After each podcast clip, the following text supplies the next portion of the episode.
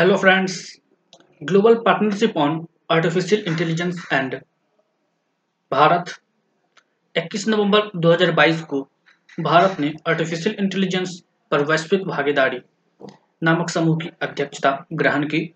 भारत वर्ष 2022 से 23 के लिए इस समूह का अध्यक्ष होगा।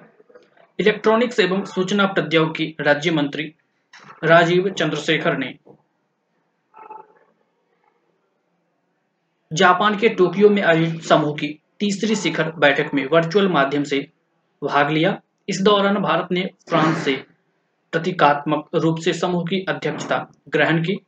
जीपीएआई समूह मानव केंद्रित विकास और आर्टिफिशियल इंटेलिजेंस के दायित्वपूर्ण उपयोग में सहायता के लिए अंतर्राष्ट्रीय पहल है। भारत इस समूह का संस्थापक सदस्य है। पंद्रह संस्थापक सदस्यों द्वारा 15 जून 2020 को इसकी शुरुआत की गई। एआई के क्षेत्र में इसके सिद्धांत एवं व्यवहार के बीच दिखाई देने वाली खाई को पाटने के लिए अत्याधुनिक अनुसंधान तथा अनुप्रयुक्त गतिविधियों को बढ़ावा देना। यह एक अंतर्राष्ट्रीय बहुहितधारक पहल है, जो आर्टिफिशियल इंटेलिजेंस के लिए जिम्मेदार पूर्ण ज़िम्मेदारी पूर्ण विकास और मानवाधिकारों समावेशन, विविधता, नवाचार और आर्थिक विकास में उपयोग का मार्गदर्शन करने पर आधारित है। यह प्रतिभागी देशों के अनुभव और विविधता का उपयोग करके एआई से जुड़ी चुनौतियों और अवसरों की बेहतर समझ विकसित करने का अपने किस्म का पहला प्रयास भी है।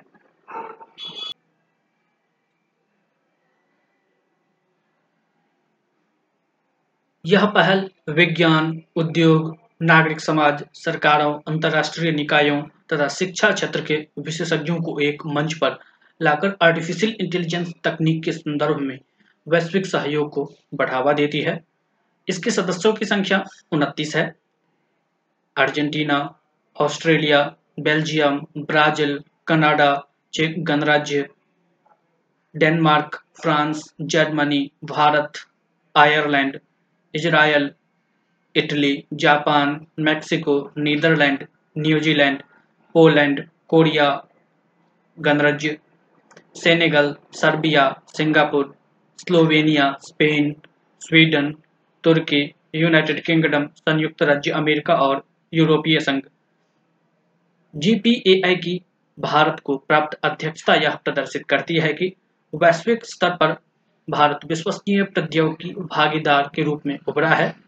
भारत ने लोगों के जीवन में परिवर्तन लाने हेतु प्रौद्योगिकी के उपयोग की सदैव वकालत की है। जीपीएआई के उद्घाटन संस्करण की बैठक 3 से 4 दिसंबर 2020 के मध्य आयोजित की गई थी। इसकी मेजबानी मॉन्ट्रियल, कनाडा द्वारा की गई थी। इस समूह की दूसरी वार्षिक बैठक 11 से 12 नवंबर 2021 के मध्य फ्रांस के पेरिस में आयोजित की गई थी।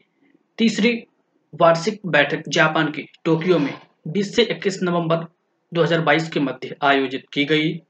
इसकी अध्यक्षता फ्रांस ने की तथा इसी बैठक में भारत को अध्यक्षता सौंपी गई।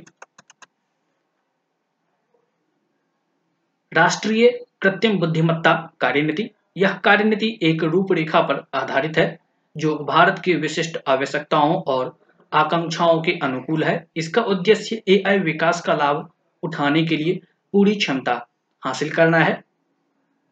यह कार्यनीति आर्टिफिशियल इंटेलिजेंस फॉर ऑल से संबंधित है, जिसमें पाँच क्षेत्रों को महत्वपूर्ण माना गया है। हेल्थ केयर कृषि, शिक्षा स्मार्ट सिटी इंफ्रास्ट्रक्चर और शहरी यातायात।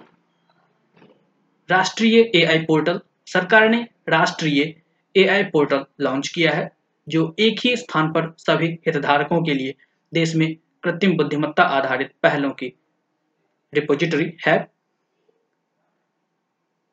फ्यूचर स्किल प्राइम इस पहल का उद्देश्य एआई सहित उभरती और भविष्य की प्रौद्योगिकियों में रीस्किलिंग या अपस्किलिंग इकोसिस्टम तैयार करना और भारत को एक डिजिटल प्रतिभा वाले देश के रूप में उभारना है।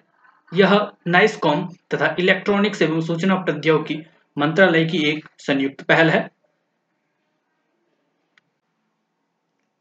अनुसंधान प्रौद्योगिकी के माध्यम से नवाचार को बढ़ावा देने के लिए सरकार ने कृत्रिम बुद्धिमत्ता सहित विभिन्न उभरती हुई प्रौद्योगिकियों पर कई उत्कृष्टता केंद्र बनाए हैं।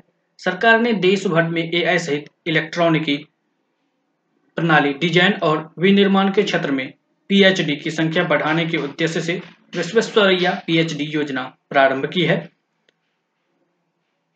आर्टिफिशियल इंटेलिजेंस के क्षेत्र में भारत के लिए संभावनाएँ। सरकारी अनुमानों के अनुसार आर्टिफिशियल इंटेलिजेंस से वर्ष 2025 तक भारत की जीडीपी में 450 से 500 बिलियन अमेरिकी डॉलर के बराबर वृद्धि होने की संभावना है। यह वित्त वर्ष 2024 से 25 तक सरकार द्वारा निर्धारित 5 ट्रिलियन डॉलर जीडीपी का लक्ष्य 10 प्रतिशत है।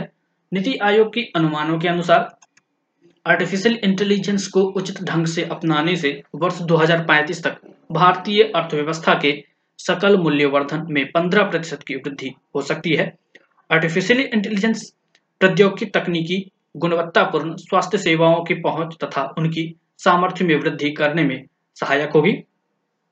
यह तकनीक कृषि के क्षेत्र में उत्पादन में वृद्धि करने कृषि अपव्यय को रोकने तथा किसानों की आय बढ़ाने में सहायक होगी।